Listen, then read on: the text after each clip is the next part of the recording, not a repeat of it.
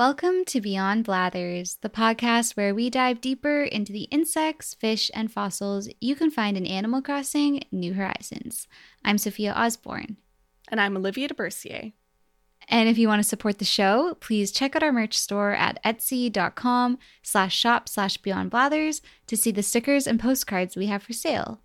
And of course, tell your friends about us. So, this week we're going to be talking about one of the bugs that I've been really surrounded by all year, and that is the diving beetle. So, I've given my blood, sweat, and tears for this insect. I wish I was exaggerating, but anyone in ecology grad school will understand that I'm not. So, yeah, I really like this bug and I'm excited to tell you about it. Yeah, I'm so excited. I feel like this episode has been a long time coming since this is one that you've been working on in grad school. So I'm really excited to hear your stories about it. Yeah, I it's kind of funny. I I wanted to do this episode partly because I just realized I like I've read a lot about this group of insects as it relates to my research. So specifically about like what species and like the diversity that's found in urban storm- stormwater ponds, but I hadn't actually done any reading really about their like ecology and their physiology generally as a group and I thought it'd be kind of a good exercise for me to try and do what I normally do for these episodes and just like scour the literature in general and sort of like the public knowledge of these diving beetles and try and amalgamate it all together. So, this in no way encompasses everything I've ever read about diving beetles, but hopefully, it's like the more interesting facts to you, the general audience, and not someone trying to get a master's degree in entomology. Yeah, that's so fun. Well, let's see what Blathers has to say about the diving beetle, and I'm sure you can fact check him for us. Mm-hmm. So, if you bring a diving beetle to Blathers, he'll say, Ah, the dastardly diving beetle. Famous for its distinctive round shape and its voracious appetite, this powerful predator uses thick back legs covered in hairs to paddle after its prey, and it uses suction cups on its front legs to grip its quarry for good. My own legs have gone weak thinking about it. Yeah, he does not like insects. no, he does not. So, this is in terms of like a physical description, a pretty good description of what the beetles look like. They're very round and usually have a flattened body shape. Its legs are also very long and broad, and they stick out much like the paddles on a canoe. Often these beetles have very slick and stylish spotted or striped patterns on their body, and my favorite are the ones that are like a deep forest green with yellow marks on their back. I just think overall they're very pretty beetles and I really love looking at them in my like collection of beetles. I'm really excited to get to identifying these beetles because I've been so distracted with like the water boatmen, which are the other part of my research. So I'm finally getting to the point in my project where I'm getting to look at the beetles and ID them and that sort of thing. Yeah, I feel like I mixed those two up a lot because I know we did the water boatman. We actually didn't. So we did like water striders oh. and I think I want to say we did back swim. No, no, we did water striders. So they are in the same order, the Hemiptera, but they like the water boatmen are kind of these bullet shaped bugs with really massive eyes. And then they've got these paddle legs and they just like whip around all over the place. And they've got kind of stripy, spotty backs. They're very green in color, usually like a greeny brown yellow. And then the water striders are those things that like walk on the surface of the water. I guess I get all three of these confused. Just all of the water related insects. they all have very similar body plans with the like long legs with the paddle shape and kind of a, like a smooth brownish body. So they can be very confusing. We'll have to go pond dipping sometime and then I can show you. Yeah, I know. I've always wanted to. And so Blathers mentioned suction cups that they use to hold onto their prey. What does he mean by that? Yeah. So this is the part of Blather's description of the diving beetle that isn't really right. And in fact, it's just like completely wrong. um, But before I explain why it's wrong, I'll talk a little bit about these suction cups. So, that part he's got right. These suction cups are really amazing devices. Of course, they have a much sciencier name than that, but I'm going to call them suction cups just for because that's honestly what they look like. If you look at them under a microscope, it's actually really amazing. It's almost like imagine like a big suction cup with a whole bunch of like mini suction cups inside of it. I was looking at them under the microscope today and they're really just the most incredible structures. I'll have to post a photo on Instagram so that everyone can see what these things look like cuz it's really it's really beautiful and like bizarre. Anyway, the first time I noticed these section cups on the beetles in my sample is well, okay, so this is a little bit dark, so if you don't like hearing about dead bugs, maybe skip ahead. But basically what was happening is I have a whole bunch. Well, this summer when I was collecting the beetles, I had all these traps, and the traps were bottle traps. So imagine they were quite literally just like a two liter soda bottle with the top cut off and like inverted. So it created this sort of like funnel trap. But essentially, I had these traps out and I was collecting all of these really big diving beetles. And what I noticed is some of them would be found like they would be dead in the bottle and I was having a really hard time pulling them off the sides of the bottle traps I was using. And when I looked really closely, I realized that they were attached to the bottle with these extremely round suction cup looking front feet. So, what was happening was because of the unnaturally smooth surface of the plastic bottle trap, the beetles were getting stuck on the sides and then they were drowning. So it's pretty morbid, but truth be told, I have to kill my specimens anyway in order to properly identify the beetles under the microscope. So it wasn't like, I don't know, it was kind of inevitable, but it was really interesting to me that their suction cup adaptation was becoming like such a issue with this human made object. But moving on, all this to say that the suction cups are really very effective at suctioning. And they're actually only found on the males of certain groups of diving beetle. So, contrary to what Blather says, they're not used to suction onto prey, but instead they're used for mating. Female diving beetles tend to be quite picky with mate selection, so she'll often swim away from courting males that don't impress her. But the males, who are unperturbed, will sort of try to pounce on her and grab hold using these suction cups. The suction cups help him hold tight while she swims around, trying to shake him off. And eventually, if he's successful in holding on, he gets to mate with her. So, evolution does this funky thing sometimes where you end up with two sort of competing evolutionary traits. In this case, the male beetle ends up with more and more effective suction cups to help him hold on and mate with the female. But on the other hand, the female wants to be better at throwing unwanted males off of her.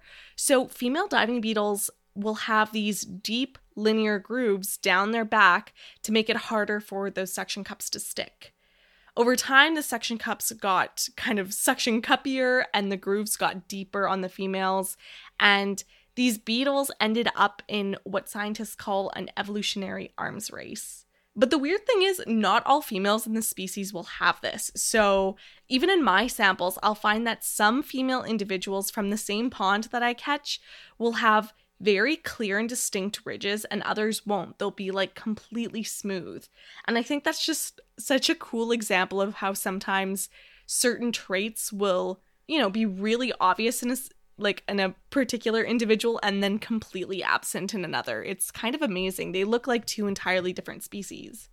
That's so interesting. So, how many species of diving beetle are there? You mentioned kind of different color variations and and stuff. Yeah, so there's about 4,000 species. So they're a relatively large family of beetles, and certainly the largest group of aquatic beetles out there. So we call them diving beetles or the Dytiscidae. This name comes from the incorrectly derived word for diver in Greek. So if I accidentally say the word Dytiscid in this episode, that's what I'm referring to. It's actually very hard for me to try to call them by their English name diving beetles because I'm so used to calling them Dytiscids in the lab and it just yeah, it feels weird to call them diving beetles. So the dytiscids, or the diving beetles, live all around the world. Pretty much wherever you are, you're bound to find a diving beetle nearby. The largest species comes from Brazil and reaches about 4.75 centimeters or 1.9 inches, so a very large beetle. And the smallest species is a subterranean diving beetle from Australia that's about 0.9 millimeters long. So that's incredibly small. And in fact, I actually think I have a diving beetle from my sample that's, you know, j- probably about that size, maybe a millimeter long. So they can get really, really tiny. That's not uncommon. And uh, speaking of the subterranean diving beetles, there's actually quite a number of these eyeless, pale, small species that live in subterranean areas. And I didn't know this until I did my research, so it was really cool to see them. I will say they don't look like normal diving beetles. Most diving beetles are very, very oval shaped, and these had this sort of creepy blank slate quality to them. Like they weren't quite oval, at least some of the photos I saw. I'm sure there's some that are, but uh, a lot of the photos I saw, they looked like sort of what an alien would draw if you described a beetle, but then it like didn't have eyes and it just was like this weird pinky gray. It was very creepy looking, but also very cool. I'm kind of imagining like if naked mole rats were beetles or something.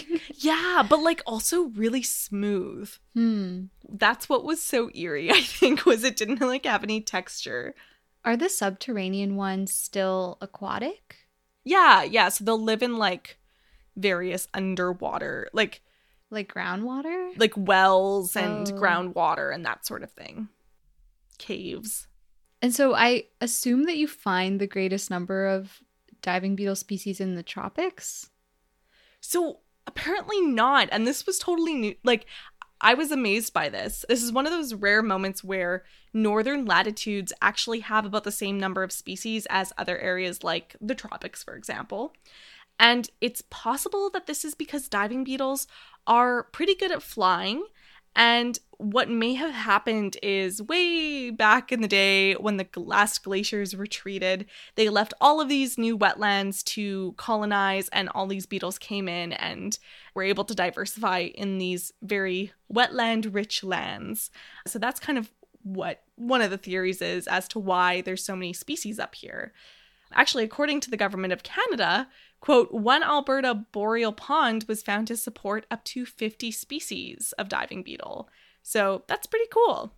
Yeah, and I guess your research is kind of along those lines of seeing how many species there are in, in the ponds around Edmonton. Yeah, we're I'm really interested in like the urban biodiversity of this group. So I'm I have no idea at this point how many species I'm going to find. I'm hoping I can find at least 20, but I have no concept yet if that's going to be realistic or not. We'll see. Yeah, that'll be so interesting. You'll have to keep us posted once your research is complete. Yeah.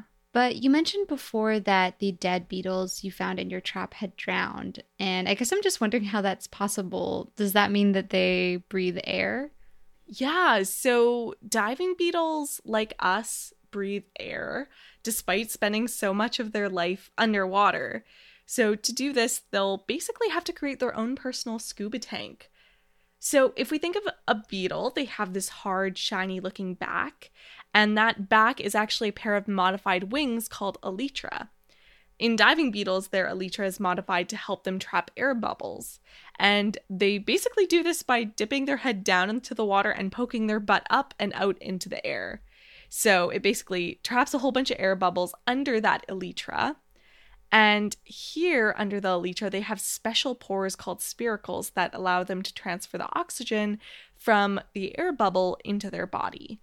And so it's kind of a cool adaptation they've got uh, that helps them to just like swim around and have a little air to help them breathe while they go about their little beetly business.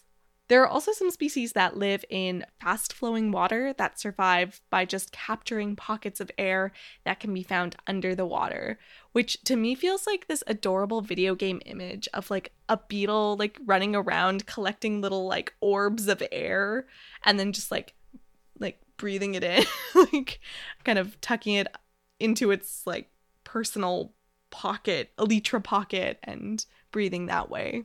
Yeah, that's such a cute visual. I'm just imagining little beetles with little scuba tanks, like little scuba diving beetles. Oh, I really like that image too. I want to draw that. And what do their larvae look like? I know that for beetles, they can look pretty different. Yes, and it's really like alarming.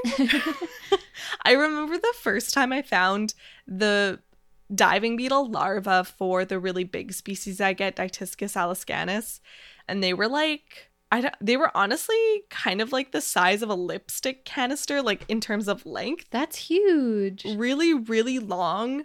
And I'm I really don't know how to describe this, but they're kind of worm-like in shape, uh, sort of tapered on the end, and they've got this sort of pinched caterpillar-like quality to the body. So it's a little bit maggoty looking is maybe the best way I can describe it. I know that sounds really unappealing, but bear with me here. Their legs, sometimes they look like these magical long feathers that like ripple in the water.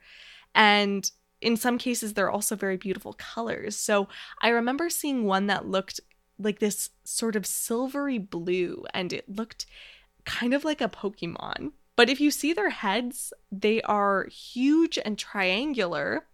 And then they're topped off with these massive pinching jaws. And they're very aptly named water tigers.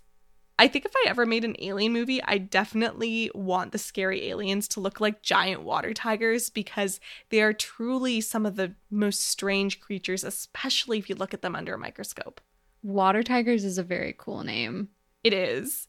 I think if you've ever gone pond dipping, you're pretty well guaranteed to have caught some of these. Sometimes they can be extremely small, so they might be like a centimeter or so long. It, it very much depends on what species it is and how big the adult beetle is going to be. I will mention that we, as we were talking about air breathing, so the larvae of most diving beetles will also have to carry air with them, but instead of carrying air under their elytra, which they don't yet have, they have an air reservoir in their body. But they also have very simple eyes. So, with the adult diving beetles, their eyes are quite large, but if you look at a water tiger under the microscope, it kind of looks like they have a patch of many small dark polka dots where you'd expect to find eyeballs.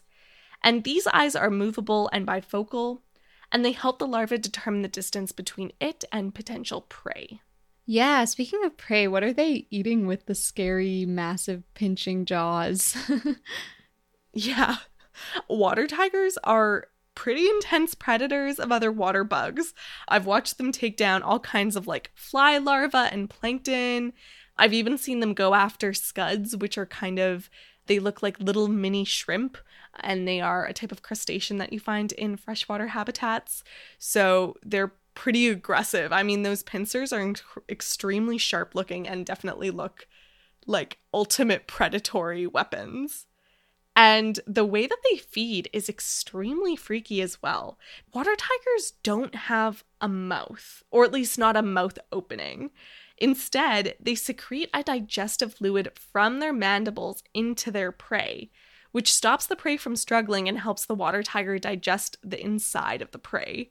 Then they suck out that bug smoothie goodness through their mandibles, which I feel like is how, when I was a kid, I imagined pincers working or like the fangs of a snake. I sort of thought that they could sort of bite into a creature and then like suck things up using their fangs kind of like a straw. And then i learned that that's not really how like fangs work. So it feels very counterintuitive to think of this water tiger actually doing that. I feel like anything that you can imagine is probably like real in some way in some animal. that is freaky. i don't know if that's like really inspiring or really terrifying it's both. like it's very vampiric It is. i don't know like i think that's what most people think like vampire bats can do Yeah. instead of like biting and then like licking up blood Maybe vampires transform into water tigers. Wow, what a plot. Ooh, I want to I think that should be new vampire lore. It's like the hot vampire, and then he becomes a water tiger. like a juvenile diving Yeah. beetle, not even an adult diving beetle. And what do the adult diving beetles eat? Do they have mouths? Yeah, so despite the fact that sometimes they're called predaceous diving beetles, diving beetles will eat a combination of prey and then also likely they'll eat some plants as well. They'll also scavenge. But in general, most species are generalist predators, so they'll eat whatever invertebrate, fish, or even amphibian that wanders by and looks like something that they could successfully attack. So they will, they're pretty predatory, but they ta- they can also be kind of clumsy in the water, so they aren't always like the most fearsome of predators. and what's eating them? Diving beetles can be eaten by all kinds of things, but in particular, fish and birds really like to chomp on them. But even other invertebrates, including other diving beetles, may also eat them. And could you talk a bit more about what the rest of their life cycle looks like? Yeah, so once a female diving beetle has mated, she'll go off and find a spot to lay her eggs. So this might be on the floor of whatever water body she's in, like a pond, or the mama diving beetle will use her ovipositor, which is a tube like egg depositing tool, to slice a piece of plant matter and carefully lay her eggs safely inside the plant. So that ovipositor might be sort of like knife shaped, it might be more spear shaped, it may even sort of have this prying mechanism so she can kind of like pry apart pieces of vegetation and like lay her eggs in that way. It's really cool. And then those eggs hatch into water tigers, which are the larval diving beetles. And they feed with the goal of growing nice and strong. And so they're very voracious predators. They're really, really hungry and they want to like get as many calories as they can so that they can successfully turn into an adult because that requires a lot of energy. And because diving beetles have a larval stage, this also means that they have to have a pupal stage. So once the water tiger is ready to go on to its next stage of its life, it will crawl out of the water sort of a little ways until it meets some kind of obstacle like a bush or a rock, and then it will bury down into the ground by pushing up a layer of soil and creating sort of a domed casing for itself to lay back on and rest. What's kind of fun is like the notes from my freshwater invertebrate class calls this casing a subterranean couch, which I think is very funny, especially because it included an illustration of a water tiger lying on its back, kind of lounging on this like curved couch it was very cute. Like, paint me like one of your French girls. yeah, it was very like that. so here's where the larva pupates, and eventually an adult beetle will make its way out from the pupal home and fly off to find a new watery home. I will also mention that sometimes throughout the life of an adult diving beetle, they'll do a little bit of flying around, so they won't necessarily always stay in the same water body. They tend to be also very attracted to reflective surfaces, like many other aquatic insects, because those surfaces look like water. So if you ever find one on your car hood or kind of near a window, that might be why. You might be like, hey, there's no water around here. Why is this water beetle here? um, but yeah, they, they tend to get attracted to things that are not water. Another sort of side note I wanted to mention is if you do happen to find a diving beetle, you can actually keep them quite easily as pets. So, the interesting thing about diving beetles is because they breathe air, they don't need like a filtration system like a pet goldfish would need. So you could actually keep them in like a tank with some land and a cover on top to make sure they don't fly out. And uh, you can feed them in there and you can have like a pet water beetle. So if you're interested in that, there's tons of resources online about keeping water beetles as pets. And it can be really fun if you have kids and you want to like teach them about beetles.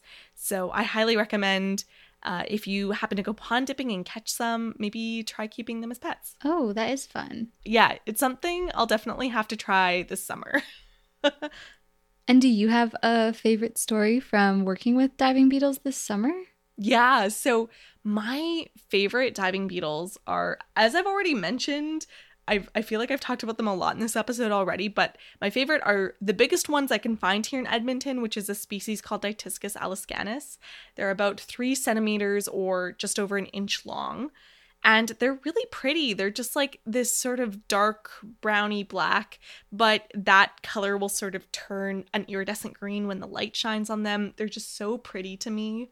So I'd caught a whole bunch of these at this pond near some farms and my partner Max was with me and so we were back at the lab sorting the specimens and I really wanted to show him like how cool these huge beetles were. So I grabbed one with my hands to show him. And then this thing just like started to smell so bad. like I don't even know how to describe it except that it was like just really like farty.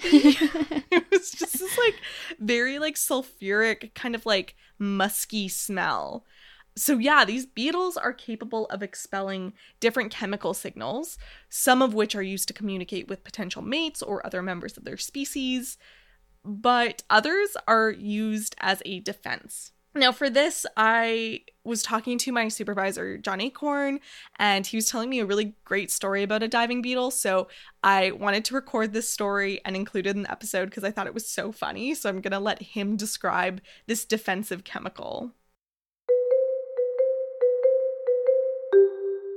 Yeah, this, is a story about the late Rob Roughley, who was a great Dytiscid beetle taxonomist, and uh, and the way he told the story, he was out collecting specimens one day, and, and he, he's scooping around in the pond, and he looks in his net, and he's got not just one but three species of the big, big Dytiscus beetles, and and and he was pretty excited because that that doesn't happen every day, but he had two problems. The first problem was he wanted to get each of the species in a different vial.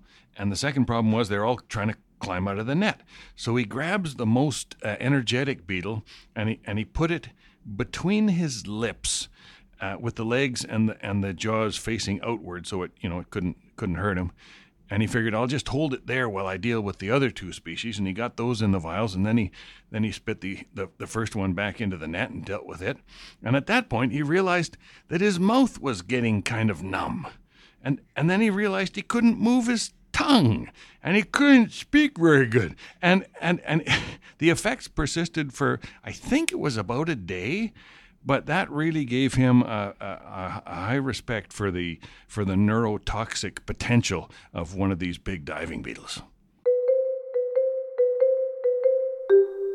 Thanks, John, for that excellent story. And now you folks know if you have dental work coming up, consider sucking on a diving beetle. And Sophia hasn't actually heard that clip yet at the time I'm recording this. Yeah. So now, Sophia, you get to imagine what on earth this story That's a is. fun teaser. yeah. So Sophia, when you're editing, that'll be a, like a fun, fun little inclusion for you. The other thing I wanted to mention too about like weird smells. This is just very anecdotal, but like I have honestly probably hundreds of beetles in this like in different boxes uh sitting in the lab and like when I open those boxes up, like they're all nicely pinned at this point. And when I open them up, like the smell is so strong, but it's not like strong as in the defense chemical. Like it it's not it's not pungent in a really unpleasant way. It smells like honestly, I don't even know how to describe this except sometimes it reminds me a little bit of like fennel or licorice. Mm. Like I just open it and it like sometimes makes my eyes water. Like it is such a strong smell and it's very clearly coming from the beetles. It's just such an interesting thing that I've got all of these insects that have been like dead since the summer and they're still like very smelly. I don't know. I just think it's it's really interesting and kind of a weird like thing. I feel like one day I'm just gonna like s- smell something very similar to the smell of these dead beetles, and it's just gonna give me like major flashbacks to this period in my life. Yeah, I feel like I kind of smelled them when I was visiting your lab, and it was strong. Yeah, the lab has a lot of smells that I think I've just gotten really used to. Sophia also had the pleasure of coming in the summer when the entire lab smelled like pond water and like dead fish. Mm. so because sometimes fish got stuck in my traps and made everything smell like dead fish. which was super fun. So, you know, any smell that isn't dead fish, I would consider a much like a, a pretty good smell. not not too terrible. Yeah, so that's the diving beetle. You can find these creatures pretty much anywhere. If you ever go pond dipping, you might even find their freaky little water tiger larvae that possess huge jaws and feather like legs. And if you dare pick them up, you may end up with a stinky mess on your hands. But I still encourage picking them up. Thank you so much, Olivia. What a fun episode, and it it's great to hear more about this insect that you're spending so much time with. Yeah, and I feel like a year from now I'm going to listen to this episode and like cringe and be like, that's wrong or like that's not quite right because that's always what happens when you become like really invested in a topic. You learn all these details. yeah. Then you want to come back and adjust everything you've said about them in the past. So Well, we might have to do a diving beetle update one day. yeah, maybe I'll have to like revisit it and be like, well, now I've learned this. But but that's what I've got at least at this point in my degree. well, yeah, thank you. And thanks everyone so much for listening. Make sure to follow us on Instagram and Twitter at Beyond Blathers and check out our TikTok at Beyond underscore Blathers. And of course, don't forget to take a look at our shop at etsy.com slash shop slash beyond blathers. Tune in next week to learn more about the insects, fish, and fossils you can find in Animal Crossing New Horizons. Bye. Bye.